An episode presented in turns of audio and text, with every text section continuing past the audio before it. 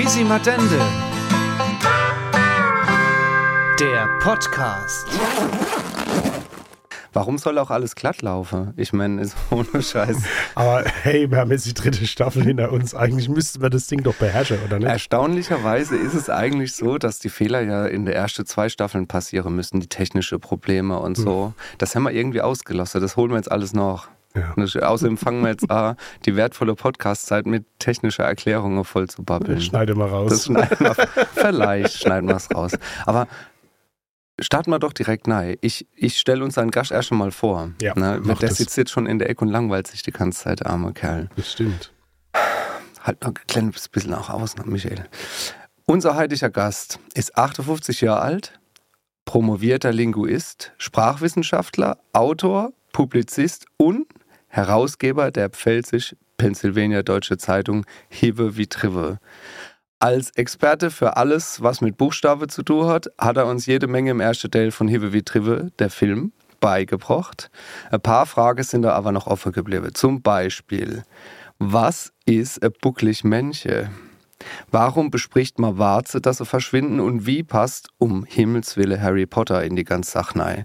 Wir freuen uns abartig, ihn in unserem Zelt zu begrüßen. Herzlich willkommen, Dr. Michael Werner. Ich freue mich, dort zu sein. Groß Dank. Groß Dank, sagt man in Pennsylvania. Sehr gut. Oh, da werden wir Mengen äh, drüber erfahren. Ja, jetzt, da ne? hatte unser heutiger Gast ja eine äh, richtig große Reise hinter sich. Jetzt Von Pennsylvania daher. Mensch aus Speyer. Kommt nicht aus, der, der, kommt doch nicht aus Pennsylvania. Wo kommst du her? Mich also heute komme ich aus Mainz, ne? Und die, die größte Herausforderung für mich heute, heute wird sein, pelzig zu schwätzen mit euch. Wirklich? Weil, ja, es ist so, weil ähm, es ist so, ich komme eigentlich von Evertsum, der Frau ist von Grünstadt, glaube ich, ja, Monschiger. Die weißt wie die, wie die Rett. Ne? Ja, ja, und ähm, aufgewachsen bin ich in Frankenthal. So. Und jetzt wohne ich in Oberolm bei Mainz. Ja. Und äh, ehrlicherweise rette ich pelzig nur mit meinem Vater und meiner Tante oder meinem Bruder vielleicht, ja, weil ich habe keinen Zugriff auf die Spruch, mhm. ja. Und ja. Pennsylvanisch Deutsch ist ganz anders. Also ich kann Klick machen und kann Sterne Pennsylvanisch Deutsch schwätzen. Ich habe keinen Truffel für Sel, du, weil Sel habe ich gelernt, das ist ein Spruch. Aber ah. so, so zu retten, wie ich früher gerettet habe, als wie ich ein Kind war oder ein junger Mann, das ist echt hart für mich halt. Und das ist meine Challenge für den Ovid. den Ovid. Ja, du kannst ja eine Mischung draus machen. Also wir, so. sind, wir sind offen für alles. wir haben schon äh, einen Gaststock gehabt, der Douglas. Der, ja. hat, äh, der hat dann gesagt, er macht jetzt die ganze, äh, die ganze Sendung macht er jetzt auf Pennsylvanisch Deutsch. Das ist selten immer nicht. Aber, das selten immer nicht. Ähm, wir gucken mal. Aber okay, nicht so arg Hochdeutsch. Ne? wir probieren. Du kannst das machen, wie du dich wohlfühlst. Wir haben schon äh, genug Leid gehabt, wo wir eigentlich gedacht haben, ach Gott, die, die werden jetzt nur im Dialekt schwätzen wie zum Beispiel der Kringo Meier. Das war mhm. jetzt nicht wirklich Monomerisch und auch nicht Ludwigshäfnerisch, nee. was der geschwätzt hat. Ne? Das war Oxford, Oxford-Deutsch. Oxford, naja, nicht, gar nicht ganz. Das war so Sprengsel drin. Sprengsel waren Aber wie lange wie lang hast du dann pelzig gerettet? Du hast gesagt, als Kind, als Jugendlicher. Wann hat, wann hat das aufgehört bei dir? Naja Gott, die Kontexte ändern sich halt. Ne? Also wenn ich halt zu Hause war bei den Großeltern in Everton, klar haben wir halt äh, pelzig gerettet, ganz, den ganzen Tag. Da waren halt mhm. Cousins drumherum, Cousine, Tante, Onkel und so weiter. Und äh, allerdings zu Hause in Frankenthal haben wir schon Hochdeutsch mehr gesprochen in, in der Familie. Mhm. Weil mein Vater war Lehrer gewesen und es war einfach so. Also nur wenn jetzt die, die Tante angerufen hat oder die Oma, dann sind die, sind die auch ins Pelzig gewechselt. Ne? Aber mit uns haben sie Hochdeutsch geschwätzt. Das war halt Lehrerskind. Ne? Ah, und äh, ja. also mein Interesse am Pfälzisch ist eigentlich bei der Großmutter in Ebersheim entstanden, weil die hat noch so einen Nebenerwerbsbauernhof gehabt. Und wenn die Leute kamen dann zum Käscheroppe und äh, waren, die, haben, die hat Hinkel gehabt und so und die ganze Nachbarschaft hat halt nur Pelzisch geschwätzt. Und äh, das war schon halt, das hat mich irgendwie interessiert, weil ich gemerkt habe, das ist anders, wie ich retten kann. Mhm. Ähm, die haben viel Französisch drin gehabt, die haben auch jiddische Wörter drin gehabt, die haben das R gerollt, wie ich es gar nicht kann, mhm. dorthin in Leiniger Land. Ja, ja ich ja. kann es überhaupt nicht. Ja, das, das verschwindet leider. Ne? Ja, das ist schon toll. Mhm. Und ähm, kann ich bis heute nicht. Und das hat mich irgendwie früh fasziniert, muss ich sagen. Also dieser Unterschied einfach. Und ja, da war relativ schnell klar, dass mich das auch im Studium auch reizen würde, da was mitzumachen.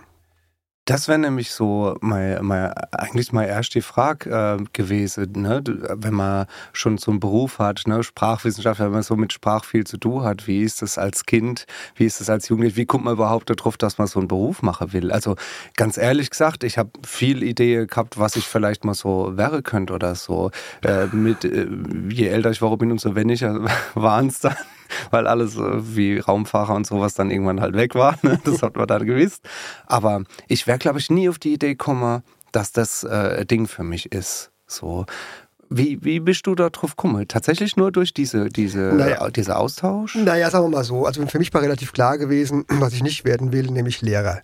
Weil, Ah, Okay. weil wir eine Lehrerfamilie sind und äh, mein Bruder ist Lehrer geworden. Wir haben in der Verwandtschaft in alle Richtungen x Lehrer und Sozialarbeiter. Für mich war klar gewesen, das mache ich nicht, sondern ich habe ganz bewusst in Mannheim ein Hauptfach studiert, nämlich Germanistik und dann zwei Nebenfächer, allgemeine Linguistik und Soziologie, um einfach sicher zu sein, mit der Kombination kann ich kein Lehrer werden. So, das war klar. Und auf der anderen Seite Revoluzzer.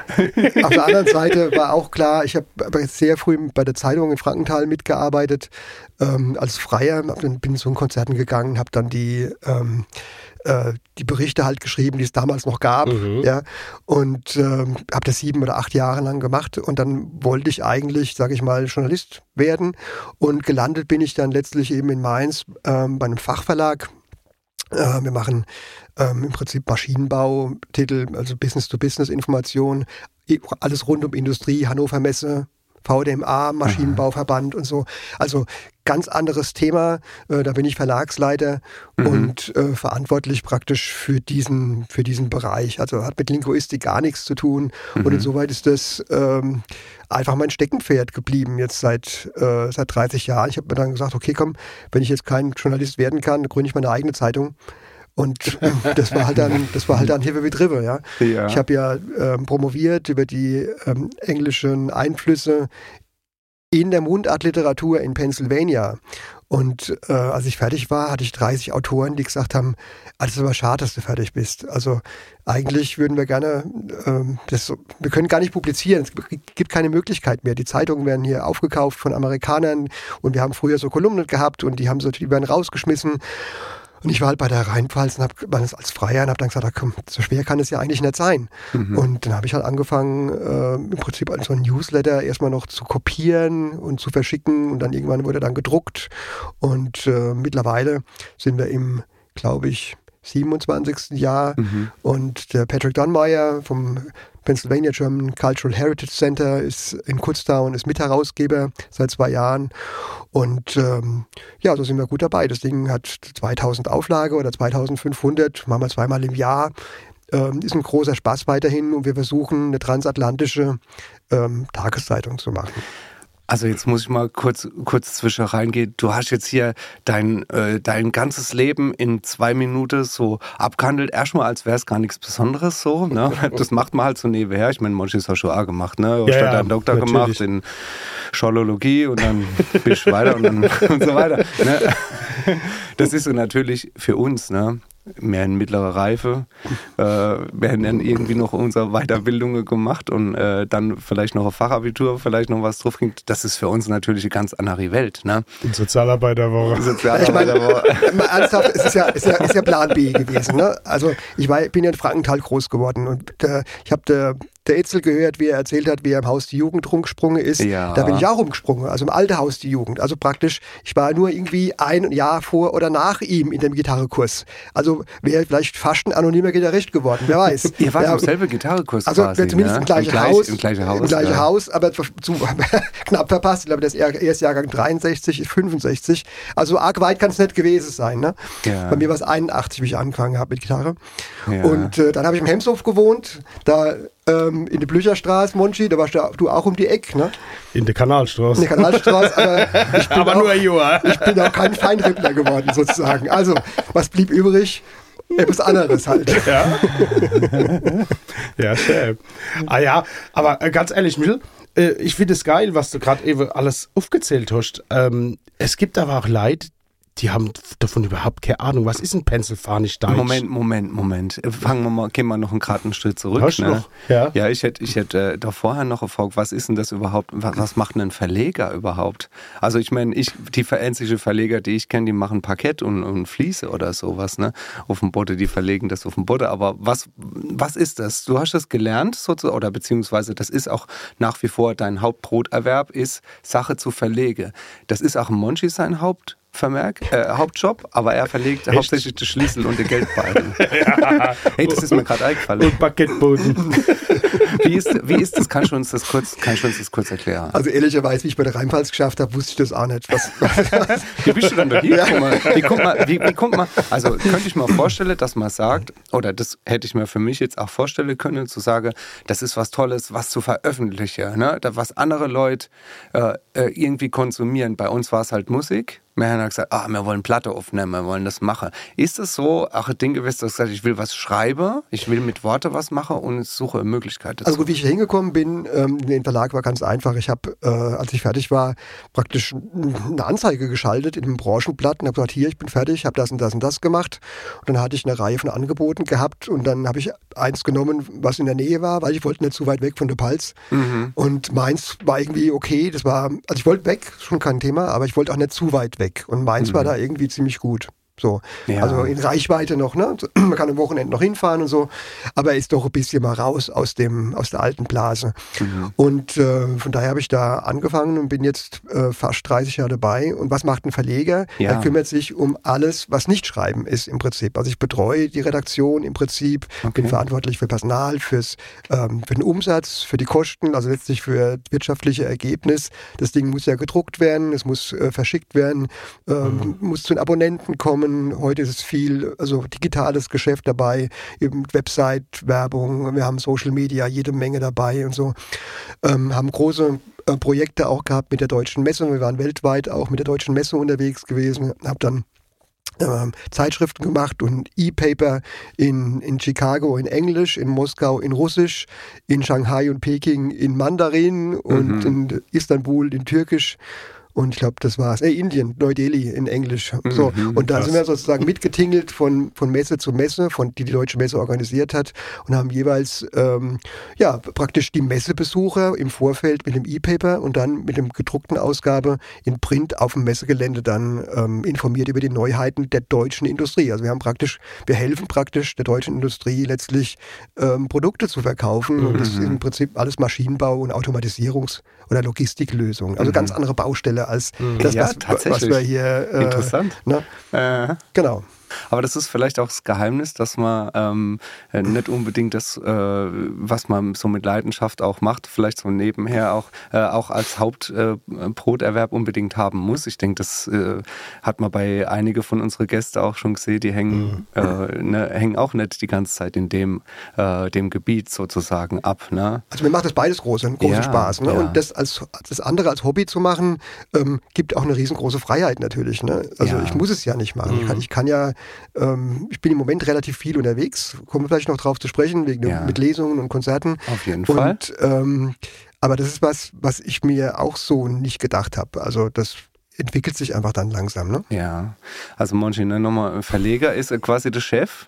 Ist, Der ist, ist, ist der Manager, ist eigentlich der Manager. Also ich bin nicht Verleger. Verleger, der Verleger ist der Eigentümer. Ist das, der Das ist Eigentümer. ein anderer sozusagen. Ja. Ne? Also ich bin, ich bin Verlagsleiter, das ist Ja. sowas wie äh, Bereichsleiter Ja. und war auch schon Geschäftsführer von Tochterverlagen. Ja, also man managt quasi das Genau. Print, Printprodukt. äh, Das alles. Also alles zusammen. Print, ähm, online, alles, Social was, Media. was zur Veröffentlichung gehört. Genau. Ne? Und als solches kann man eben auch, äh, kann man Bücher dann auch her- herausbringen, sage ich jetzt mal. Genau. Ähm, genau. Und das ist natürlich heutzutage wahrscheinlich auch ein anderes Geschäft, als äh, das noch vor 20, 30 Jahren war. ne? Ey, absolut. Vor, äh, vor 30 Jahren hast du nur Print gehabt und das war im Prinzip Lizenz zum Gelddrucken. Ja? Und Ja. Äh, heute hast du x verschiedene Kanäle, wie man sagt, und äh, musst den Umsatz beim Kunden sozusagen mühsam einsammeln. Ja. Das ist, das ist gut zu wissen, ne, was du eigentlich für, für einen Hintergrund auch hast und was und wie das so zusammenpasst. Finde ich, freue ich mich drauf, jetzt äh, das mit dir auseinanderzunehmen. Äh, Monchi, du hast noch eine Frage gehabt. Die greife ich, Ich jetzt mal kurz vergessen. auf. Ich, hab, ich weiß noch. Ich werde mir jetzt erstmal was einschenken. Du darf- kannst du die Frage wiederholen. Ich wiederhole so lange mal deine Frage. Michel, du hast noch was zu trinken? Ja, ja. Ja, und zwar ist das die klassische Frage, zu der wir immer eigentlich viel zu spät kommen, äh, oder die Feststellung, wie wir eigentlich zusammenkommen. Und äh, da äh, ist sowohl, ähm, würde ich sagen, ein ganz wichtiger Punkt in deinem Leben, der das schon dich lang begleitet hat äh, und den wir relativ frisch ähm, überhaupt kennengelernt haben. Und das ist äh, diese ganze, ich sag mal, die Welt, die sich uns aufgetan hat, der äh, pennsylvanisch-deutschen Freundschaft, sage ich es mal, oder, oder ne, äh, der Zusammengehörigkeit, wie sich das entwickelt hat. Und da fragt war, Monchi, was ist denn das eigentlich?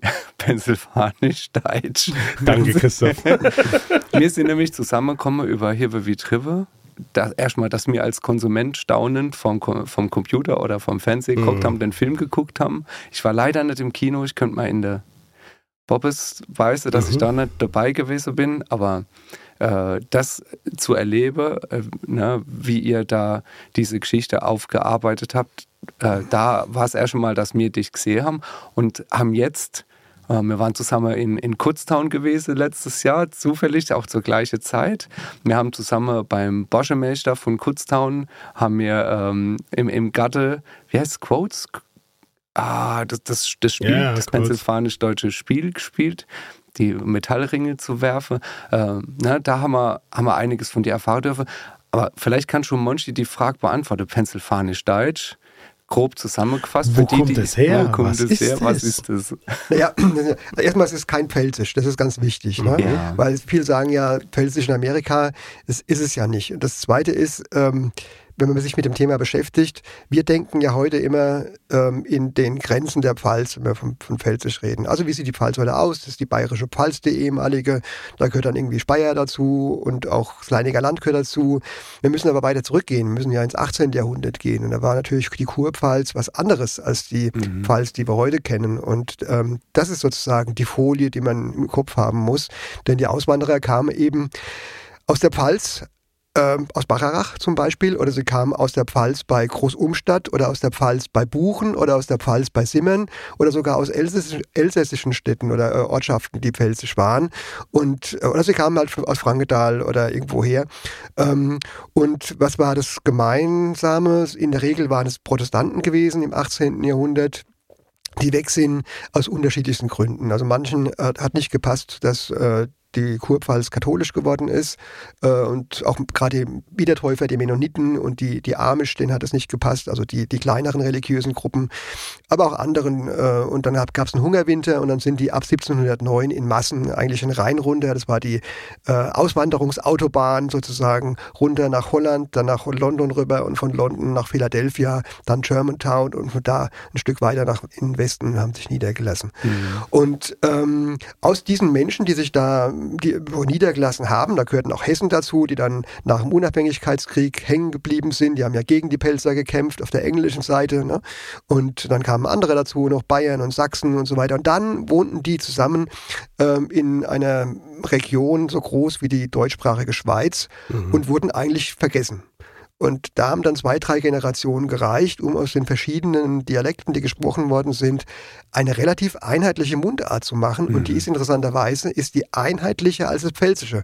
Weil wir haben ja hier tausend Ortschaften, tausend, Dialekte. Ja? Die haben eigentlich ähm, viel, viel weniger Variation.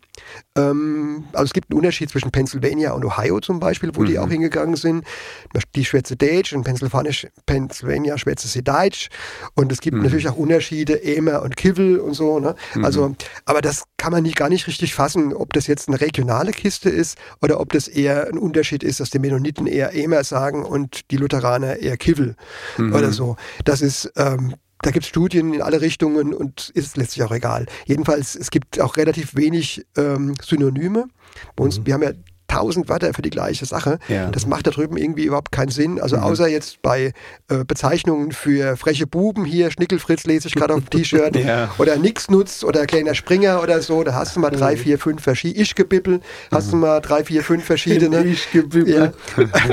Aber ähm, ansonsten gibt es relativ wenig äh, Synonyme. Und deswegen eignet sich die, dieser Dialekt, der da drüben Sprache ist, weil er ist von Englisch umgeben, auch gut, um ihn zu verschriftlichen. Das ist ja anders wie bei uns. Bei uns mal kannst du keine pelzische Zei- richtig. Zeitung machen, weil wie willst du es machen? Südpfälzisch oder Westpfälzisch oder wie auch immer. Und sofort hat man jemand, der sich Ne? beschwert, das schreibt man nicht so. Genau. Und- das, und so Und drüben ist es halt ähm, so einheitlich, dass das funktioniert. Ah, spannend. Ostpelzig. Ja, ja. Was ist ein Ich-Gebibbel? Ja, also ich gebibbel ist jetzt ein ähm, äh, ein bisschen ein schwieriges Wort. Also, weil es war mein Lieblingswort Aha. für viele Jahre. Es war. Es war, genau, weil äh, das ist also ein frecher kleiner Junge. Also mein Doktorvater in Amerika hat immer gesagt, wenn er zu Amish gegangen ist und war ein kleiner Bu, hat gesagt, bist du der Ich-Gebibbel, der das gedu hat? Ja. Und ähm, was steckt aber hinten dran? Es steckt natürlich das Wort Ish oder Ische dran. Das ist der, das ist ein jüdischer Mann. Ah. Ja. Ah, okay. Und hinter dem Bibbel und Bibbelbabbel ist natürlich, ähm, das, äh, bei Shakespeare kennt man es noch, äh, bedeutet das viel sprechen oder auch undeutlich sprechen. Und also das ist dann, wenn man das mal aufdröselt, ist es kein so schönes Wort mehr. Das ist also jemand, Sehr, das ist jemand, der undeutlich spricht, eine andere Sprache, vielleicht Jiddisch, dann, ja. und das ist, glaube ich, vom Herkommen her eher was Abwertendes. Abwertendes. Genau. Ja. Also was man so nicht begreift heute mehr, ne? Ja. In Pennsylvania. Das wird ganz normal. Bist, du der Ich-Gebibbel, der das Gedu hat. Aber meine Oma hat auch zu mir gesagt, sei kein kleiner Itzig. Ja, sowas. Ja, ich wollte es gerade sagen. Ja, Das, das und das ist genauso. Es ja, ja. Hat, hat das gleiche Herkommen mit Isaak. Ne? ja, okay. Also das ist, ist die gleiche Ecke. Also man merkt es aber schon, ne? Du, du, du kennst dich da, du hast dich da sehr weit rein reingearbeitet, ne? Auch das ist Christoph ein hat Fachgebiet. das- Er hat seinen Doktor. Er hat seinen Doktor. ja. Aber das, wie, ich, ich, wir haben uns mit vielen Leuten schon unterhalten, mit, mit Benny und so weiter, ähm, wie, wie die zu der pennsylvanisch-deutsche Geschichte gekommen sind. Ne? Wie, äh, und wir wissen letztendlich von der meiste, dass sie dich irgendwann kennengelernt haben und du hast ihnen was dazu erzählt oder ähm, äh, konntest ihnen was, äh, was da, helfe äh, zum Lernen. Aber wie war das für dich? Wann, wann hast du das kennengelernt? Da gab es noch kein YouTube, wo man hätte ein lustiges Video mit dem Douglas Maidenford angucken können. Oder Ja, für mich war ja relativ klar, dass ich was mit Sprache machen will, als ich meiner Oma zugehört habe. Und ähm, die hat dann ähm, so Sachen gesagt wie, also schaß mal Molly Lappinscher aus dem Schadeng oder so. Ne? äh, Also, wie bitte? Sag's noch also jag mal, die, jage mal die Kaninchen aus dem Garten und, Und so. was waren die Kaninchen? Schaß mal die Lappinscher aus dem Schadeng. Lappinscher. Ja, also es ist, es ist ein bisschen konstruiert jetzt, aber die, Ja, hat unheimlich, die hat unheimlich viel Französisches gehabt in Ja, ihrer Sprache. Ne? ja. Also habe ich eine Magisterarbeit geschrieben ähm, über Französisches im Pfälzischen. Wegen deiner Oma. Wegen meiner Oma. Cool, Und ähm, dann brauchst du die Pennsylvania-Deutschen und andere Auswanderergruppen wie die Russlanddeutschen oder die Deutschen im Banat, in Mhm. der Gotsche, ähm, um festzustellen, haben die denn eigentlich das Wort auch? Weil wenn die es auch haben, Mhm. haben die es mitgenommen. Dann war das schon mal da. Also heißt praktisch, dann kann man auf diese Art und Weise kann man feststellen, wann ein Wort in die Sprache reingekommen ist. Ah, ja. Und da, das war der erste Kontakt mit Pennsylvania, weil die haben keine französischen ähm, Wörter, die zumindest die direkt ausgewandert sind. Also alles das, was wir als Französisch so stilbildend erleben im Pfälzischen, ähm, kam alles im Prinzip, nachdem die weg waren, also im Wesentlichen nach 1750, 60, 70, also eher so in der Franzosenzeit oder so. Ne? Und was haben die für französische Wörter? Ähm, Pläsier und pläsierlich, Mhm. aber das kommt übers Englische Pleasure To- Ja, von Pleasure, ja. rein, also schon französisch, klar, aber indirekt. Und das gleiche ist äh, mit caressiere, hat meine Oma noch gesagt, flirten. Und Karessier. ja, to, und das kommt übers Englisch to caress, gleiche Aha. Bedeutung, auch übers Englische ins, ähm, ins Also Pennsylvanisch-Deutsche. äh, die, die Amerikaner haben das auch vom Französischen irgendwo genommen, aber halt über einen anderen Weg. So, Genau. Das kam nicht von Deutschland. Genau, genau. Also von daher war klar, ähm, äh, es gibt keine französischen Lehnwörter im Pennsylvanisch-Deutschen und ähm, das war wichtig für meine Magisterarbeit. So und danach hat halt mein Professor damals gesagt, magst weitermachen? Und da habe ich gesagt, ja, ich würde gern Mhm. ähm, nach Amerika. Und dann war mir wichtig, eigentlich hat ehrlicherweise mich mindestens genauso interessiert, ob ich zu den Amish über, meinen, über meine Mundart Kontakt kriegen kann, ob das funktioniert. Ja, Ah. das hat mich vielleicht sogar noch, noch mehr interessiert als die eigentliche linguistische Problematik, die ich dann da hatte. Ähm, und es hat aber auch geklappt, muss ich sagen. Also man hat dann mit entsprechenden Türöffnern ähm, gute Kontakte bekommen. Ich habe auch dann äh, Freunde gehabt, habe auch übernachtet in den, in den Familien, war auf den Gottesdiensten dabei, hab Sonntage bei denen verbracht. Und da lernt man halt schon auch ganz schnell Pennsylvanisch-Deutsch schwätzen, weil ich tue nichts wie, wie sie. Die schwätzen Pennsylvanisch-Deutsch der ganze Tag. Ah, for Ja. sure, for sure. Ja. Und, und da lernst du das wie eine zweite Fremdsprache letztlich dann auch. Und nachdem dann, aber klar war, mein Doktorvater wurde älter, der ist gestorben ähm, vor fünf Jahren mit 93. Oh, wow, okay. Und ähm, dann habe ich mich ein paar Jahre vorher schon Richtung Kutztown orientiert. Ne? Mhm. Und zum Kutztown Folk Festival und zum, der Patrick wurde irgendwann dann auch Leiter des Heritage Centers. Und äh, es war auch die Zeit, wo ich dann äh, wieder mehr Musik gemacht habe. Und dann war klar gewesen, dann gehe ich jetzt in diese Folkfest-Szene eher so rein und lasse sozusagen amischen Mennoniten ein Stück hinter mir. Mhm. Da muss ich mal kurz einhaken. Wie alt warst du da gewesen, als du in Amerika warst und wie lange warst du dort? Also das erste Mal, ähm, also als ich das Thema aufgenommen habe zu bearbeiten, war ich 27. Mit 27. Muss ich mal kurz überlegen, was habe ich mit 27 Da bist du noch in der Disco rumgefallen. in der Disco? Ja, nee, da habe ich schon so, so das Gefühl gehabt, äh, es wäre jetzt auch interessant, sich so ein bisschen zu erweitern, weil das ist ja schon ein großer Schritt, dann zu sagen, ich gehe in die USA. Wie lange warst du da? Also nie lang, ehrlicherweise, weil ich habe ja Familie und Kinder. Ja. Aber der Deal mit meiner Frau ist, ich kann alle, ähm, alle zwei Jahre, zwei Wochen. Ah, Der Sport. Und das ist, ähm, kriegst sogar Taschengeld. und das ist, ähm, haben wir jetzt 30 Jahre durchgehalten. Das heißt, ich war jetzt 15 Mal, vielleicht insgesamt waren es dann, keine Ahnung, 40 Wochen oder so. Ne? Das heißt, äh, du, du warst mit 27, äh, warst du schon verheiratet gewesen? Oder, nee, nee, oder nee, nee. da- das dann, dann, dann noch nicht. Nee. Aber äh, so dieses erste Mal, als du, als du drüber warst und dich äh, auch, ne, wo du jetzt erzählt hast, ne, zu gucken, kann ich mit der Amische, kann ich mich da unterhalten über die Dialekt. War das auch, war das 27 oder war das noch ein bisschen früher? Das war eigentlich? 27. Das doch, war doch. 27. Ja, ja. Als ich das erstmal drüben, drüben war, war dann 28. und wie, wie lange warst du da gewesen? Auch Das, so war, zwei, drei das Wochen? waren, glaube ich, drei, drei Wochen gewesen. Drei Wochen. Also du warst jetzt nicht so längere Nee. Zeit wie, wie ein ganzes Jahr oder sowas Nee, noch nee. mal drüber gewesen. Weil das hätte ich mir äh, jetzt, natürlich wäre das auch so ein Ding gewesen, äh, dann wirklich eine längere Zeit einfach mal da zu sein. Das hätte ich mir äh, für mich schwierig vorgestellt, Das, sozusagen. das kommt Äh, noch, ehrlicherweise. Okay, das Ja. hast du vor? Ja, klar. Oh. Also, weil ich nicht mehr arbeite, ähm, will ich länger drüben sein. Willst du länger drüber Ja, ja. sein? Weil das ist so ein Punkt, den ich gemerkt habe, muss ich sagen, als wir jetzt letztes Jahr äh, drüber waren. Wir haben das ja, wir sind da relativ naiv an die ganze Sache drangegangen. Ne? Wir haben ja nicht viel gekannt, außer der Film. Genau. Und natürlich haben wir gewusst, die Leute, mit denen wir hingehen, das sind liebe Leute und mit denen kann man das gut auch machen. Aber ansonsten, wie wird es dort sein? In Amerika ist, ist es lang her, dass ich selber in den USA dann davor gewesen bin. Da war ich, ähm, war ich eben jugendlich. Ne? Und dann selber dort Auto fahre und so weiter. Das hat mich schon ziemlich beeindruckt. Aber ich muss sagen, dieses Leben von der, von der Amische äh, hat einen ganz besonderen Reiz gehabt. Auch, dass wir die Chance gehabt haben, mit jemandem zu sprechen, was ja auch nicht selbstverständlich ist, dass sie auch mal vor der Kamera auch was sagen wollen oder, oder sich auch darüber unterhalten. Das hat mich schwer beeindruckt, was das für, äh, für Lebensgefühl ist. Und dass der aber dann gerettet hat und ich ihn auch verstanden habe, ne? das hat, hat mich sehr berührt, muss ich sagen. Und ich habe mir gedacht, oh, wenn ich jetzt dort wohne wird, ne?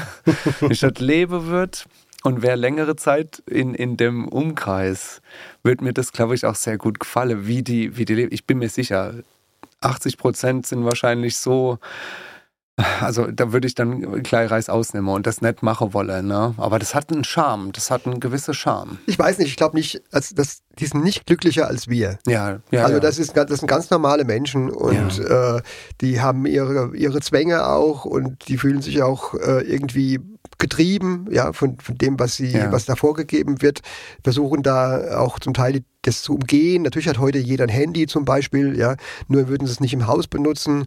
Äh, sie sind ja auch nicht technikfeindlich. Sie Mhm. haben Solarenergie und Windenergie und sie suchen halt so ihren Weg. Wichtig ist immer der Abstand zur sie umgebenden Mainstream Society. Also, dass sie wollen, dass die Gruppe die Gemeinde beisammen bleibt. Deswegen die Kutschen. Das ist kein Selbstzweck, sondern sie wollen die Kommunikationsradien sozusagen eng halten an der Stelle. Und ähm, ich glaube nicht, dass man da als, als Fremder ähm, glücklich werden kann. Man muss, glaube ich, da reingeboren werden. Ja. Und auch das, wenn man das ist, glaube ich auch nicht, dass man dann unbedingt notwendig glücklich wird. Ja, Also Christoph, uns haben ja tatsächlich ganz, ganz viel Leid gefragt, wie war es denn da drin? mhm. Und eigentlich haben wir nur geschwärmt, oder? Mir zwei. Naja, ich glaube, wir waren halt wirklich auf einer großen Urlaubsreise Ja. und mit, sind mit großem Auge da durch die Gegend gestolpert Ja. und haben äh, viel Eindrücke auf, aufgesaugt, aufsaugen dürfen. Ne? Aber Michael, wenn jetzt ein, jemand aus der Pals oder aus der Pfälzer Region, wie du vorhin gesagt hast, ähm, zu dir kommt und sagt, hey, was ist denn der Reiz der Trive? Warum sollte ich mir das mal angucken? Was würdest du denn sagen? Naja, es ist so, der Douglas hat mal gesagt, wenn er hierher kommt in Nepals, dann, ähm, dann reist er in seine Vergangenheit.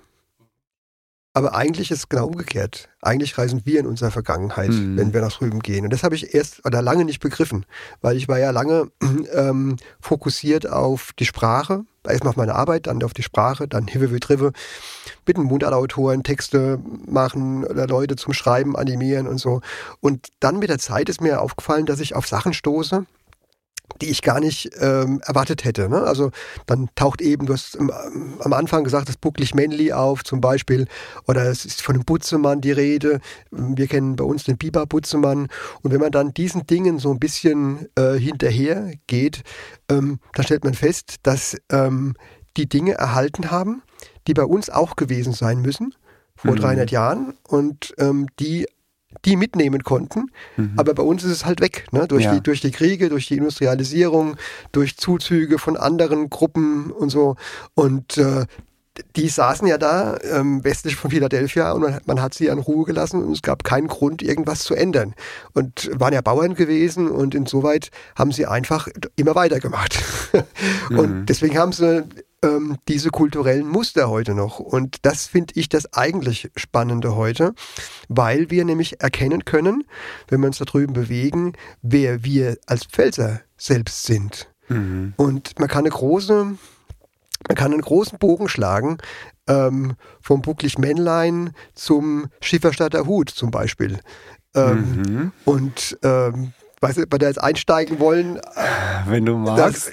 mir, mir, ich glaube, es springt sowieso ein bisschen hin und her, aber es macht ja auch gar nichts. Ja. Ich glaube, die Leute können uns ganz gut verfolgen. Also es ist so, ich, ähm, ich bin immer hier und da mal auf was gestoßen, was, was ich ähm, von hier, ähm, was ich von aus der Pfalz kannte. Fangen wir mal an mit dem, mit dem Biber Butzemann. Ähm, bin im Auto gefahren mit einem Bekannten, dann sagt er zu mir, guck mal, da hinten steht ein Butzemann. Und dann war das eine, eine Strohpuppe auf dem Feld. Vogelscheich.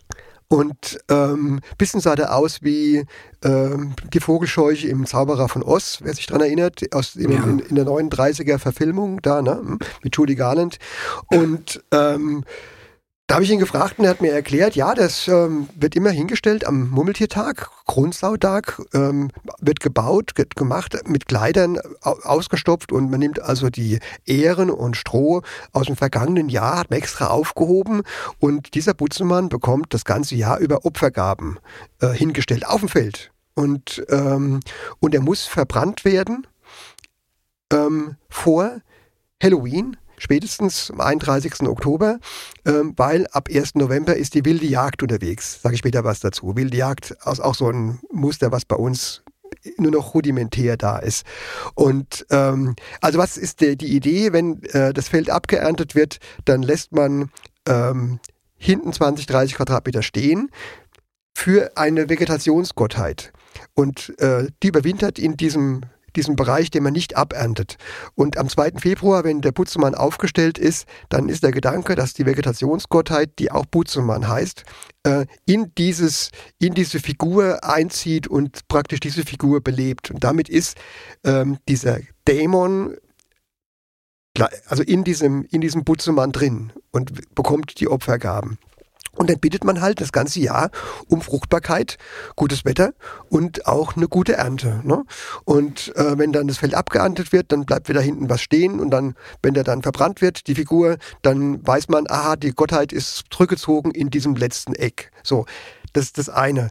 Also die Gottheit wird nicht verbrannt. Nein, nein, die, zieht, die geht raus, die, geht, die geht raus, und, geht raus und, ver, und verbringt in diesem unaufgeräumten, un, mhm. nicht, also nicht abgeernteten Teil des Feldes. Und das bucklig Männlein ähm, gehört auch in diese, dieses Muster rein, weil ähm, vielleicht kennt jemand Tomte Tummetott von Astrid Lindgren. Wer Kinder hat, hat es vielleicht mal vorgelesen. Das ist ein mhm. kleines Männlein auf dem Bauernhof, das jeden Abend eine Schale Milch hingestellt bekommt.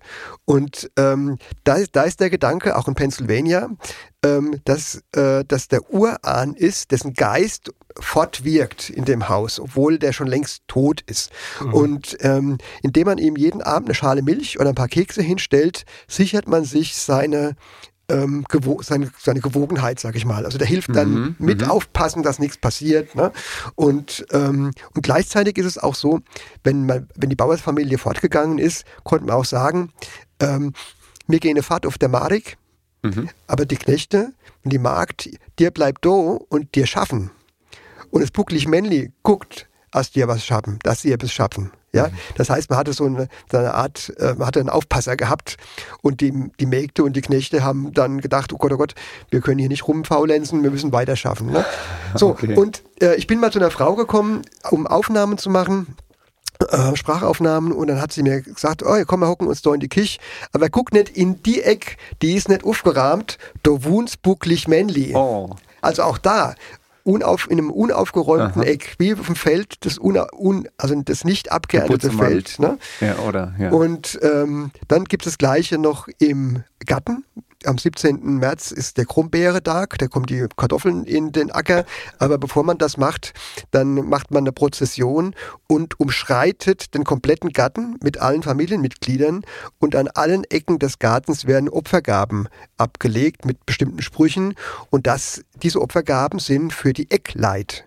Warum die Eckleit? Die Eckleit sind die kleinen Elfen und Gartenhelfer, die Aha. in den Ecken der Gärten leben, die auch nicht bebaut werden, die man Natur belässt, also praktisch da wächst das Gras einfach hoch, da macht niemand irgendwas und äh, da dürfen die sein und man hofft dann durch die Opfergaben, dass die kleinen Gartenhelferlein auch im Garten mitwirken, dass es ein gutes Gartenjahr wird. Auch das wiederum ähm, so ein kulturelles Muster. Ne?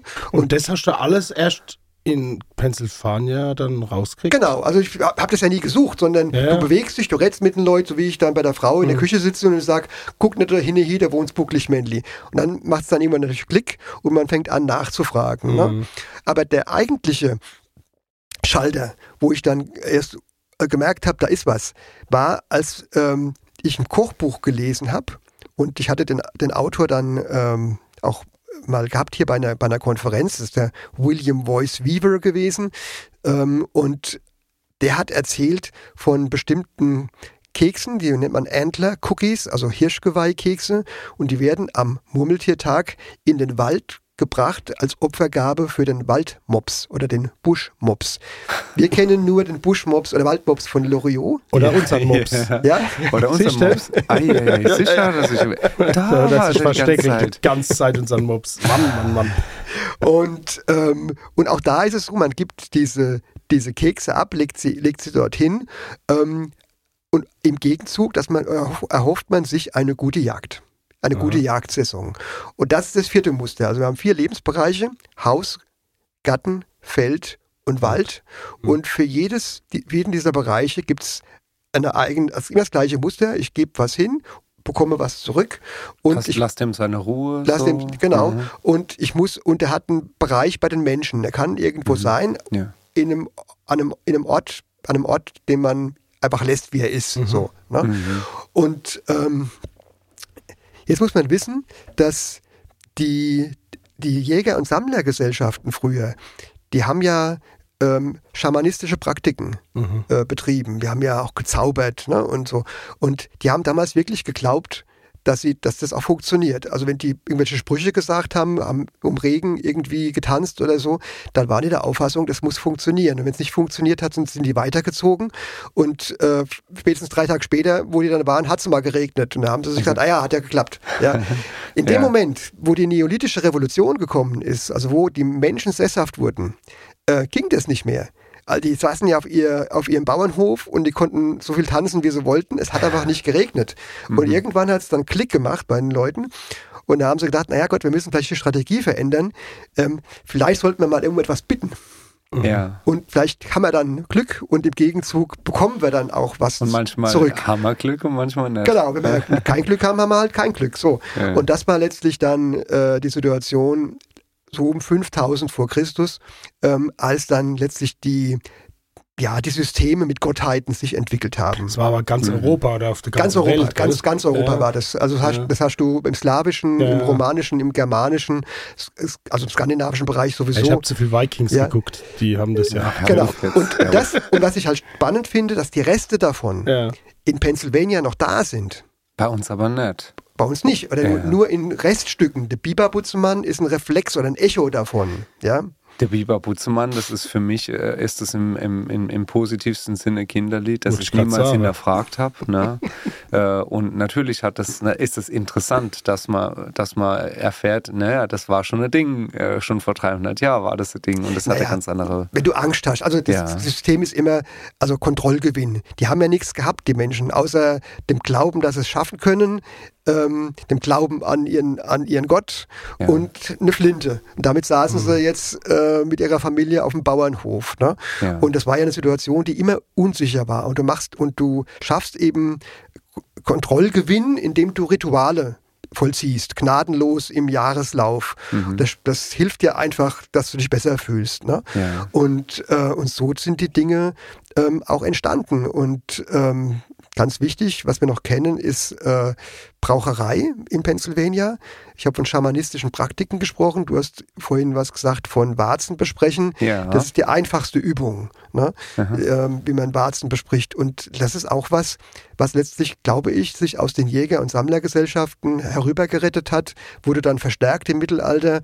Da gab es Hildegard von Bingen bei uns, die äh, diese alten ähm, vorchristlichen Praktiken eingebunden hat in einen religiösen Kontext. Und damit wurden die auch sehr populär. Und, äh, und in äh, Pennsylvania haben wir das genau, dass wir also praktisch mit Bibel und den alten vorchristlichen Praktiken zusammen versucht, äh, bestimmte Krankheiten zu heilen. Unter anderem werden eben Warzen weiterhin geheilt. Könnte ich jetzt im Einzelnen erzählen, wie es ist, führt aber zu weit, glaube ich. Da hätte ich aber trotzdem eine Frage, um das, äh, das, das ist ein großes Thema, aber das so ein bisschen zu, besser zu fassen noch. Ist das was, wo du jetzt sagst, das habe ich im Einzelnen, habe ich das erfahren, ne? Du hast erzählt, bist mit einem Freund rumgefahren und dann hab, hab das seid ihr da auf das Thema gekommen, weil da eben sowas auf dem Feld stand, ne? Und dann hast du dich we- weiter dafür interessiert.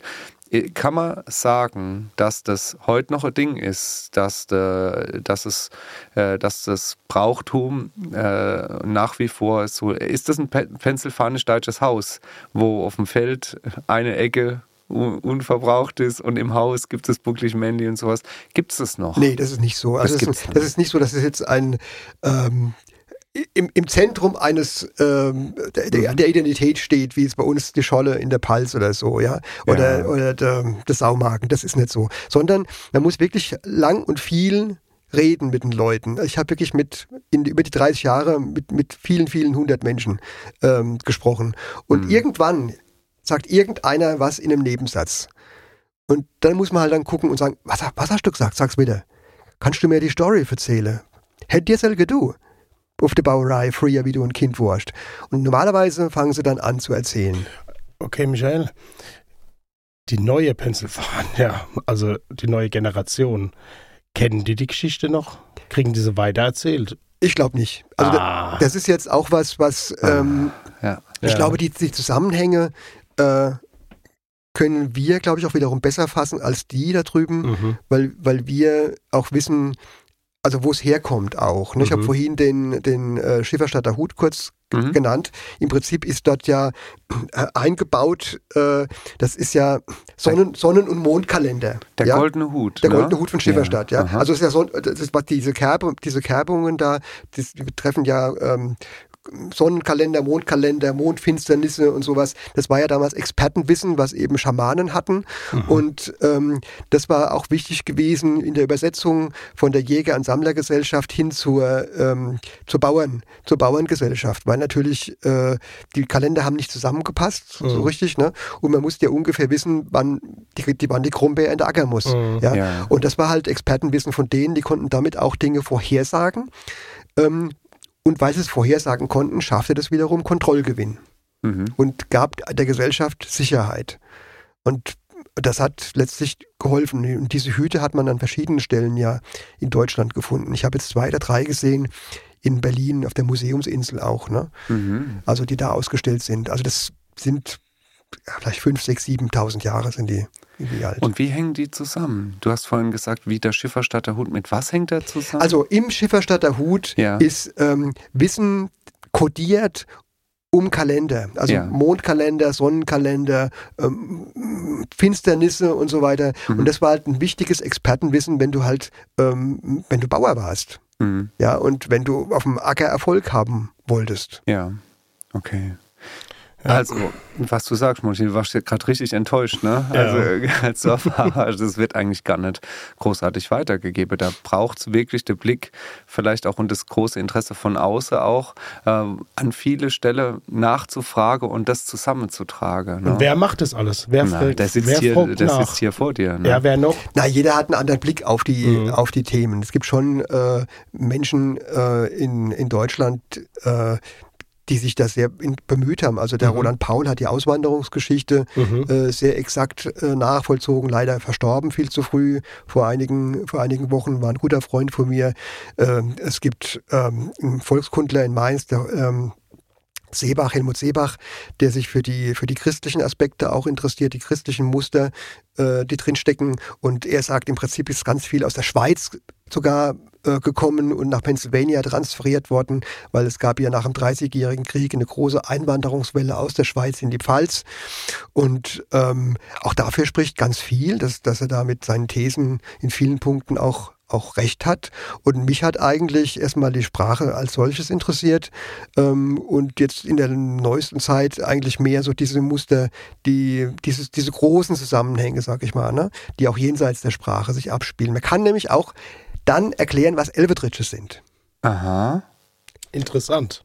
Erzählen Sie mehr. Also man muss, man muss ähm, wissen, dass die Menschen Angst hatten, immer Angst hatten. Äh, die Gall, die Gall, ja, Ganz kurz, kriegen wir jetzt ein Problem mit Wilhelm Haut, wenn wir jetzt irgendwas anderes erzählen, wie, wie der uns schon nochmal wir, haben, erzählt wir haben schon hat? ausgetauscht zu dem Thema. Ihr habt euch ausgetauscht Ja, und ihr seid beide, noch, ihr redet noch Wir reden miteinander. weiter miteinander. Gut, alles klar, dann redet weiter. Entschuldigung, ich wollte es nur klarstellen, sonst kriegen wir Ärger. Also, ähm, die Menschen haben, also die, die Gallier in Asterix hatten ja vor nichts Angst, außer dass ihnen der Himmel auf den Kopf Mhm. fällt. Die Germanen hatten vor nichts Angst, außer dass sie von der wilden Jagd in den Himmel fortgerissen werden, auf Nimmerwiedersehen. Letztlich ist es die gleiche Angst und es ist auch letztlich das gleiche, ähm, äh, das gleiche Muster, was hinten dran steckt. Also das, äh, äh, es gibt eine immer in den Wintermonaten einen Zug von Geistern und Dämonen in Begleitung der Götter, Wotan und seine Frau Perchta, die bei uns Frau Holle heißt, Mhm. äh, deren, deren ähm, ähm, Haustier, die Havergees und, und viele andere. Thor, nee, wer ist noch dabei? Thor ist auch dabei, glaube ich. Und, Das war ähm, der mit dem Hammer, Monchi. im Hammer, der Wettergott, genau. Heilig Dunner wäre da noch einmal. und ähm, so, und da haben sie Menschen Angst gehabt. Ne? Also man darf zum Beispiel zwischen Weihnachten und Neujahr nicht rausgehen oder muss aufpassen, nachts vor allem, darf keine Wäsche waschen, weil die wilde Jagd könnte sich dran ver drin verfangen. Und dann ähm, ist es so, dass man Angst haben muss, dass sie sauer wird und dann das Haus verflucht und irgendeinen Kram macht. Ne? Und also zwischen in den Rauhnächten kann es sein, dass sich die, die, ähm, die echte reale Welt und die übersinnliche Welt, dass sie sich vermischen. Mhm. Und davon haben die Menschen Angst. Mhm. Und schwierig sind immer ähm, diese Übergangsbereiche, also Spiegel zum Beispiel. Ein, ein Spruch in Pennsylvania heißt, wenn du, wenn du nachts in den Spiegel guckst, guckt der Teufel raus. Ja? Mhm. Oder äh, Wasseroberflächen. Unter der Mhm. Wasseroberfläche wird es gefährlich. Oder jetzt kommen wir zu einer Elbetritsche. Es gibt eine Phase, wo du nicht mehr richtig schläfst, aber auch noch nicht wach bist. Ja. Da können sich die sinnliche und die übersinnliche Welt vermischen. Das ist ganz gefährlich. Also Aha. wenn wir Albträume haben. Ja. Mhm. Ja, und ähm, die Häuser werden geschützt vor Dämonen durch Sterne, Hex-Signs. Ja. Ja. Fünfecke, also Pentagramme, Hexagramme, um die Dämonen abzuhalten. Sieht ein bisschen aus wie so ein Mandala, dass man sich das vorstellen Genau. kann. So, ne? ja. Und ähm, trotzdem passiert es, dass diese Dämonen, ähm, dem, Fall sind es wirklich Dunkelalben nennt man die. Äh, Mhm. es, gibt auch, es gibt auch Lichtalben, aber die Dunkelalben, die äh, kommen auf unterschiedlichste Art, kommen die zu dir ins Zimmer. Als Feder können die reinkommen oder als Hauch durchs Schlüsselloch. Und du Mhm. liegst da und schläfst und träumst. Ne? Und da war das ähm, Gefühl, dass sich dieser Dämon auf deine Brust setzt und dir mit, und mit, mit den Krallen praktisch ähm, die Brust einengt und du Albträume hast, Beklemmungen hast und du kannst aber nichts tun, weil du wie paralysiert bist in diesem, dieser Phase zwischen Tag und Nacht, Schlafen und Wachsein. Ja.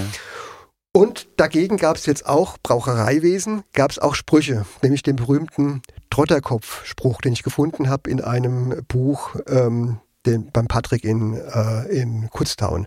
Und der Trotterkopf-Spruch, also Trotter kommt von Trudan, Trudan ist altnordisch, heißt treten, also Mhm. der Tritteier. Ne? Und ähm, der Trotterkopf-Spruch sagt im Prinzip, Dämon, Trotterkopf, hau ab, geh über alle Berge, ähm, durch alle Täler, geh über alle sieben Meere, zähle alle Zaunstecken der Welt. Und dann irgendwann, wenn du das alles gemacht hast, dann komm wieder in mein Haus und sei dann auch willkommen. Mhm. Und dahinter steckt das alte Prinzip, werde einen Dämon los, indem du ihm ein Rätsel gibst, das er nicht lösen kann. Mhm. Mhm. Ne? Und hoffentlich Also- kommt er nie mehr zurück, oder? So, also das heißt praktisch, bei Hollywood ist es dann so, dann fangen die, die Bösen sich an zu drehen wie wild und irgendwann macht's Puff und sie beim, beim ne? Also ganz vieles von dem ist von Hollywood auch aufgegriffen. Ne? Genau, auch. Ah, Genau. Reißt das Bein raus, kannst nicht. Ja, alles So, klar. das ist so das Prinzip, ne? Und auch von dem Trotterkopfspruch.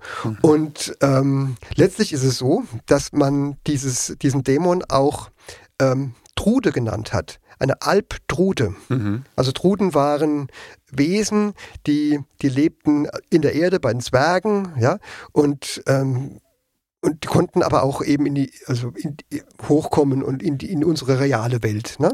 Ronja, die Räubertochter, gibt's auch Die- Trute. ah, ja, ja. Also ganz vieles, was du. Wild, genau. Wildtruden. Wild- Wild, Wildtruden. Wildtruden, ja, genau. Ja. Ja. Das ist äh, auch Lindgren. Genau, also wir machen gerade einen ganz großen Bogen. Ne? Aber hallo. Ja, also die Germanen haben, äh, haben an, an einen Weltenbaum geglaubt. Ne? Oh Und je. gibt es drei Etagen. Da gibt es die mittlere Etage, das sind wir sozusagen. Dann gibt es die obere Etage für die Götter und die Lichtalben. Ja. Und es gibt die untere bei Die den Wurzeln, das, die, die Zwerge und die Dunkelalben und so. Und, Und an dem, und an dem Stamm entlang praktisch kommen die hoch und runter. Und ähm, so. Und die, Tru, die Albtrude, das war äh, ein Wesen, vor dem die Menschen echt Angst hatten. Und weil die wussten, ähm, die kann uns immer erwischen. Wir können tun, was wir wollen. Da hilft auch kein Hex sein. Wir können die Tour zuschließen. Die kann fliegen, die kommt durch die Ritze, also in vielerlei Gestalt. Ähm, man kann fast nichts machen. Und aus Alp wurde Elb und aus Trude wurde Tritsch. Und, dann wurde aus, Okay. und so wurde aus der Alptrude die Elbe Tritsch, die, wie sie in Pennsylvania noch heißt, mit B. Mit B. Und was wir mit W haben, ist im Prinzip eine, eine Neuerung. Ne? Und die Jagd auf die Elbetritsche ist nichts anderes als ein ritualisiertes Aufführen des Trotterkopfspruchs. Weil, Monchi, du bist neu in der Pfalz. Du kriegst den, du kriegst den einfachsten Job. Du kriegst, einen, kriegst einen Sack, die Lichtung, kriegst einen Sack und die Laterne. Und wir anderen Wissenden gehen weg und, und treiben die Elbetritsche zu dir. Und was wir tun, wir geben dir ein Rätsel, das du nicht lösen kannst Okay. weil es keine Elbetritsche gibt. Und wir gehen runter in die Wirtschaft und dann gilt am Ende aber der Spruch, Und wenn du dann wiederkommst, dann bist du auch willkommen. Beim, beim, Ah. und das ist sozusagen, das wird, auf, da wird der Trotterkopfspruch aufgeführt, ähm, ja, um einen dritten letztlich reinzulegen. Ich hoffe, das passiert mir nie. Ja, Monchi, ich fürchte, ich war live dabei, als es dir tatsächlich passiert ist. Und ich fürchte auch, nächstes Jahr Sehen es alle, dass sehen es passiert alle, ist. dass es passiert ist. Und ich weiß auch, wer pfeifend weggelaufen ist von dir. Ja. Ich dachte immer in der ganzen Märchen, das ist alles erfunden. Das ist ja alles irgendwie Naja. Legende oder ist alles Naja. äh, äh, Also spa Religion? spannend Ja, finde ich, das? finde ich auch, natürlich, wir sind aufgewachsen mit Astrid Lindgren. Wir, ähm, wir haben uns mit der Sache von, von Filmen, von Büchern, von Erzählungen ähm, immer ja, einfach äh, auch ein bisschen wegtragen lasse und, und geträumt ein bisschen davon. Das finde ich spannend, ne? dass, dass die da auch das Sache ja das aufgreifen. finde ich toll, dass man die Fetzen, die wir halt haben, Ja. in Pennsylvania zusammenfügen können. Ja. Und vielleicht ein Schlenker noch, warum sieht die Elbetritsche aus, wie sie aussieht? Weil sie letztlich ein tierisches Fliebertüt ist. Ja, das heißt praktisch, sie erreicht, sie erreicht uns immer. Wir können nichts tun. Die kann fliegen, die kommt so. Und als dann die, die äh, Jäger oder die Leute, die präpariert haben, versucht haben, das zu versinnbildlichen, äh, zu visualisieren, wie die aussehen könnte, haben sie eben ein Tier gemacht, was fliegen kann und schwimmen kann mit den, mit den Entenfüßen Ja. und so, ähm, wo alles dran ist. Also die, Schnabel. die, kann, die kann alles im Prinzip. Alles. Ja? Also das heißt, heißt im Umkehrschluss, du kannst ihr nicht entrinnen, weil sie dich erwischen wird.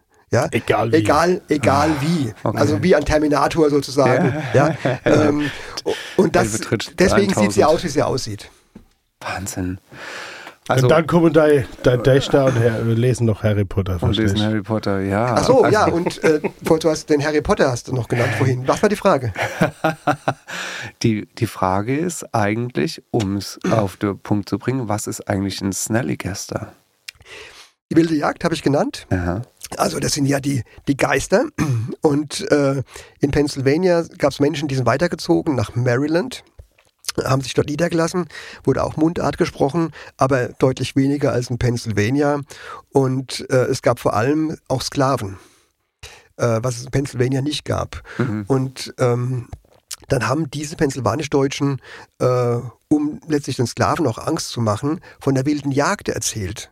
Dass sie eben drin bleiben sollen, nachts und nicht rausgehen, weil die wilde Jagd würde kommen und würde sie in die Luft ziehen. Und die haben aber nichts verstanden, weil die in Pennsylvanisch-Deutschen haben immer gesprochen von, von schnelle Gester. Die schnelle Gester komme. Bleib Ja. daheim, die schnelle Gester komme. Ja. Und aus der schnelle Gester wurde dann ein Snelly Gester. Ja. Und der sieht aus wie ein, ein fliegender Drache. Ähm, vorne hat er Tentakel wie ein Oktopus und mit diesen Oktopus-Tentakeln ähm, kann er praktisch Menschen vom Erdboden in die Luft ziehen, um sie mitzunehmen. Und die, äh, die Zähne sind aus blankem Stahl. Und das ist nichts anderes, weil die wilde Jagd ja auch hoch bewaffnet ist mit Schwertern und mit, äh, mit Speeren, alles aus Eisen und Stahl. Das sind ja die germanischen Gottheiten mit dem Hammer und so, die da kommen. Und das haben die umgesetzt. Ja, und das Nelligester hat es jetzt geschafft, in ein Lexikon äh, von der, von der, wie heißt die, J.K. Rowling, ähm, Fantastische, fantastische Tierwesen. Tierwesen. Und das sind sozusagen unsere germanischen ähm, schnellen Geister als schnelle Geister jetzt gelandet vor ein paar Jahren. Ja. Das ist, das ist so witzig, ne? wie, wie das alles zusammenhängt. Das ist, manche, wie du sagst, das ist faszinierend, was das, wie, wie verwoben das ist. Ne? Und was man doch mit so einer kleinen, also so als kleiner Mensch, ne, was man so sich denkt in seiner Kindheit, in seiner Jugend, wie einfallsreich man doch wäre und was man noch alles erfinden könnte, ja, Pustekuchen, ne? und wie gut es aber ist, dass das alles irgendwo zusammenkommt und dass man sich auf die Suche machen kann. Ist es so? Bist du ein Mensch, der kein Puzzle macht? Eigentlich Oder nicht. nicht also so das ist auch, besonders? nee, das ist auch kein Puzzle, was ich gesucht habe, ehrlicherweise. Das Ja. nur Nicht gefunden. Aber du hast doch gepuzzelt jetzt die ganze ja, gut, Jahre, aber die, ja, klar, weil ich dann, ähm, mich hat interessiert, wie das zusammenhängt. Ne? Ja. Und, äh, und es ist wirklich so, dass das, was bei uns nicht mehr erkennbar ist, ähm, dort noch zu, dort noch auffindbar ist. Und wir können wirklich im Prinzip viele tausend Jahre Kulturgeschichte ähm, in den kulturellen Mustern der Pennsylvania-Deutschen nachvollziehen. Und das finde ich halt völlig irre. Und am irresten finde ich die Geschichte, die der Douglas letztens erzählt hat, auf, in seinem Blog von der Rave-Schlange, der Reifenschlange. Mhm. Das ist, das, hast du es gelesen? Das ist eine Schlange, die, äh, wenn sie dich sieht, dann beißt sie sich in den Schwanz, Mhm. um äh, schneller zu sein und dann rollt sie dir hinterher und wenn sie dich dann erwischt hat, dann tötet sie dich mit einem Biss. Mhm. Völlig, völlig ihre Geschichte. Ja. Und äh, wenn man dann dem hinterhergeht, dann stellt man fest, dass die Reifenschlange in ganz, ganz vielen Kulturen der Welt äh, bekannt ist. Und also da kann man sich auch gut vorstellen, dass die auch schon am Lagerfeuer erzählt worden ist bei irgendwelchen Jägern und Sammlern vor 20.000 Jahren oder so, weil das ist ja gruselig. Ne? Ja. Und, äh, und die Reifschlangen gibt es noch in Pennsylvania. ja. Bei uns nicht mehr. Aber haben wir da jetzt nicht ein Problem? Wir haben mehrere Probleme. Fang du mal an. Ja, also ist, wer, wer hält das alles fest? Machst du das für uns?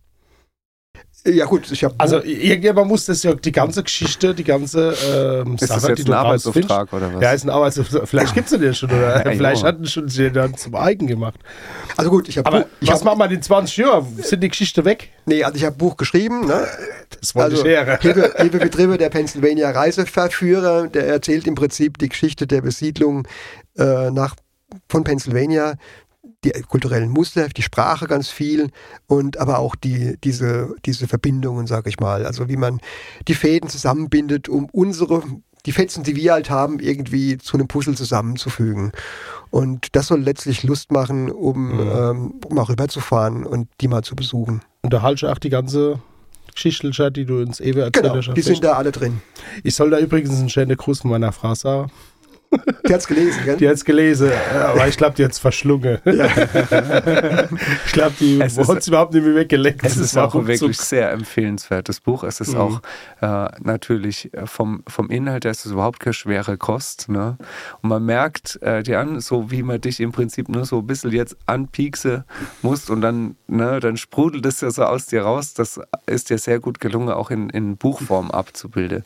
Noch dazu mit einer sehr schönen, finde ich auch, äh, optische Gestaltung. Der Achim Chabot, der auch den Film äh, illustriert hat, also ein wunderbarer Künstler Ja. aus der Pfalz, der jetzt aber im Schwäbischen lebt. Ich warte ja persönlich aufs Hörbuch. oh, Stille. Stille. Kannst du die Stille füllen mit Ja? Ich glaube nicht, dass da ein Markt ist.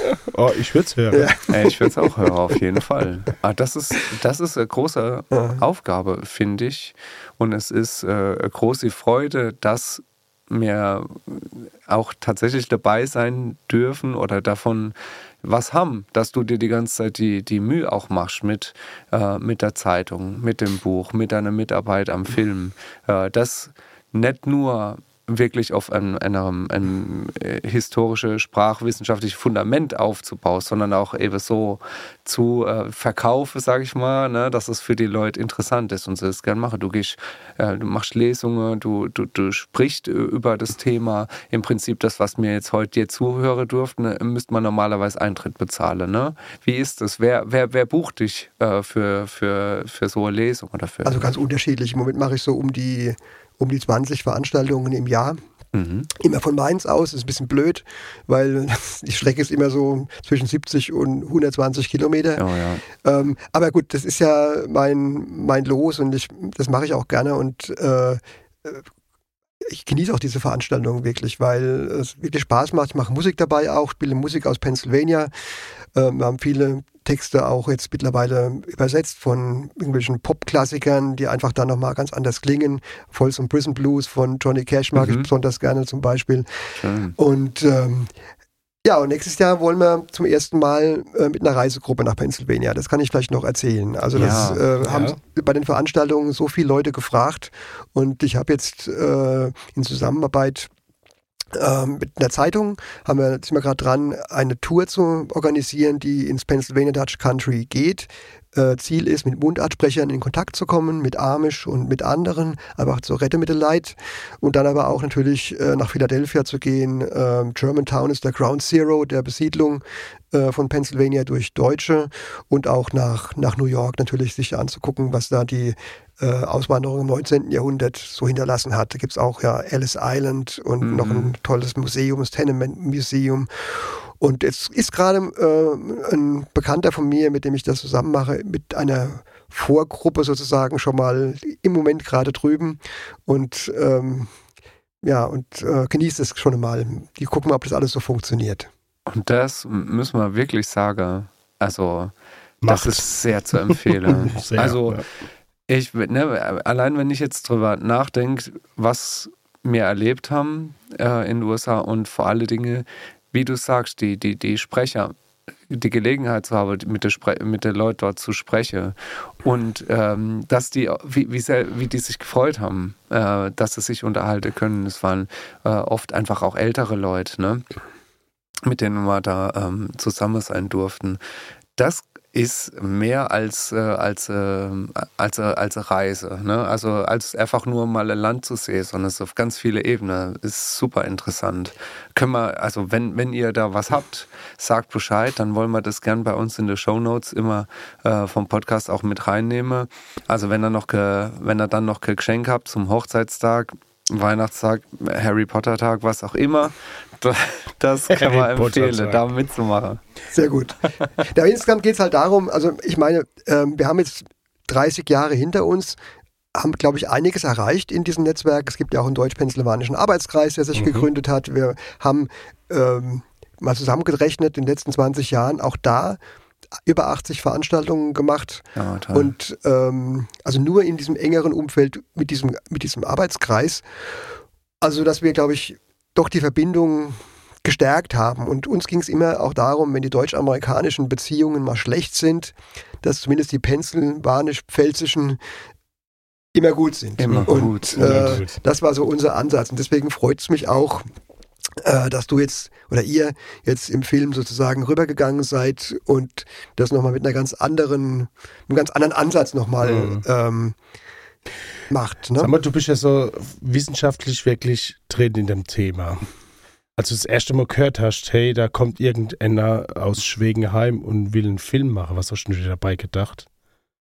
Ach, eig- eigentlich fand ich es cool, die Idee, das mal Mhm. ähm, ähm, also einfach abzubilden in der, in der Geschichte. Und ähm, der hat er dann gefragt, der Benny, wer oder der Christian äh, Schäger, äh, wer das machen könnte. Und dann gab es eben mit dem, aus meiner Sicht, nur den Doug Maidenford, Mhm. der Mhm. das machen konnte, ähm, weil er auch Deutschlehrer ist und eben auch unsere deutsche Kultur kennt. Und man muss, glaube ich, beide Seiten kennen, Mhm. um so einen Film gut machen zu können. Hast du gedacht, dass das so einen Erfolg ähm, hat, der Film? Am Anfang? ähm, Weil er ist ja saugut angekommen bei den Leuten. ich wusste ehrlicherweise nicht. Also ich Mhm. war sehr überrascht, als dann die Kinos, Mhm. als die Kinos dann so voll waren. Mhm. Ja. Und ich glaube, dass äh, der zweite Film wahrscheinlich mindestens ähm, so erfolgreich wird, Das wäre schön, ja. weil äh, beim ersten Mal war es ein Kennenlernen, sag ich mal. Ne? Mhm. Jetzt, beim, jetzt beim zweiten Mal kann man ja schon genießen. Also ihr, habt, äh, ihr, ihr, spiel, ihr spielt ja auch im Drehbuch schon ein bisschen mit dem Ganzen und geht es ja auch eher pfälzisch locker an, sag ich mal, das Mhm. Ganze. Ne? Und das ist auch ein Ansatz, ähm, der, glaube ich, gut, der gut ankommen wird. Monchi, bevor du jetzt noch tiefer einsteigst, ich weiß, du bist ein, du bist ein sehr emotionaler Mensch. Man muss dazu sagen, er guckt immer so Ja, kritisch auf die Uhr. Ja, ist es nicht böse gemeint, weil es tut mir wirklich in, das, in der Seele auch leid, aber wir sind so langsam am Ende. Ich merke aber, und das haben wir auch schon oft gesagt, da steckt noch ganz schön viel drin. Vielleicht magst du irgendwann nochmal bei uns vorbeikommen, um uns vielleicht noch ein paar äh, wunderschöne Geschichten zu erzählen. Absolut gerne, aber was hat der Mutter eigentlich wissen wollen? Ja, äh, das Problem ist, wir haben so manche Gäste, ne, wo man denken kann, das, was die machen, damit kann man, kann man doch kein Geld verdienen. Ne? Bei dir haben wir gedacht, mit so einer, äh, äh, mit so einer äh, Laufbahn, berufliche Laufbahn, äh, ist es schon fast unverschämt, wenn man fragt, hast du was Gescheites gelernt? Hast du was Gescheites gelernt? Ich habe was Gescheites gelernt. Ich bin unter anderem Bankkaufmann. Genau. Echt jetzt? Sicher? Hättest du doch nachher gefragt. Habe ich schon jetzt. Habe ich jetzt. Mama hat's gehört, ne? Er ist Bankkaufmann. Also wenn alles schief geht, ne, dann kann ich, Gel Geldzähle geht immer. kann ich noch Geldzähle gehen. Sehr gut. Ihr Leid, wir vertagen unser Gespräch ähm, auf, auf äh, eine kommende Zeit. Wir ähm, haben uns unglaublich gefreut, dass du Zeit gefunden hast, zu uns ins Zelt zu kravle und hoffen, du kommst ohne Rückenschmerzen jetzt auch wieder raus. Wir können dir aber auch anbieten, dass du, dass du über Nacht noch bleibst. Also, weil Mans ist schon ein Stück. Was sagst Also ich bleib bei euch, wenn ihr es anbietet, aber ich Ja. sage euch, ich schwätze Pennsylvanisch Deutsch auch im Schlaf. Ein Traum. äh, ein Traum. Ist nicht Da schlimm. kriegen wir gleich noch den Kurs. Christoph schnarcht dazu, da passt das schon. Und unser Hund braucht auch noch ein bisschen Platz. Gell, Leopold? Hey, der hat halt gar Das nicht rausgemisst. Guck Nee, mal. das ist in Der Ordnung. hat die ganze Zeit im Eck hockt. Du Ja. war brav, oder? Ja, der hat, äh, der hat wahrscheinlich hat er gedacht, ah, Snelly gestern, die, äh, vielleicht kommt jetzt irgendwie noch ein Hund vor. Der hat wahrscheinlich die ganze Zeit drauf gewartet. Und ich wette, es gibt auch einen pennsylvanisch-deutschen Hund. Davon erzählen wir aber das nächste Mal.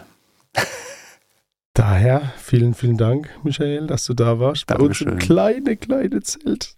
Ja. Komm gut wieder heim nach Mainz. Prost, Dank. Sehen euch wieder.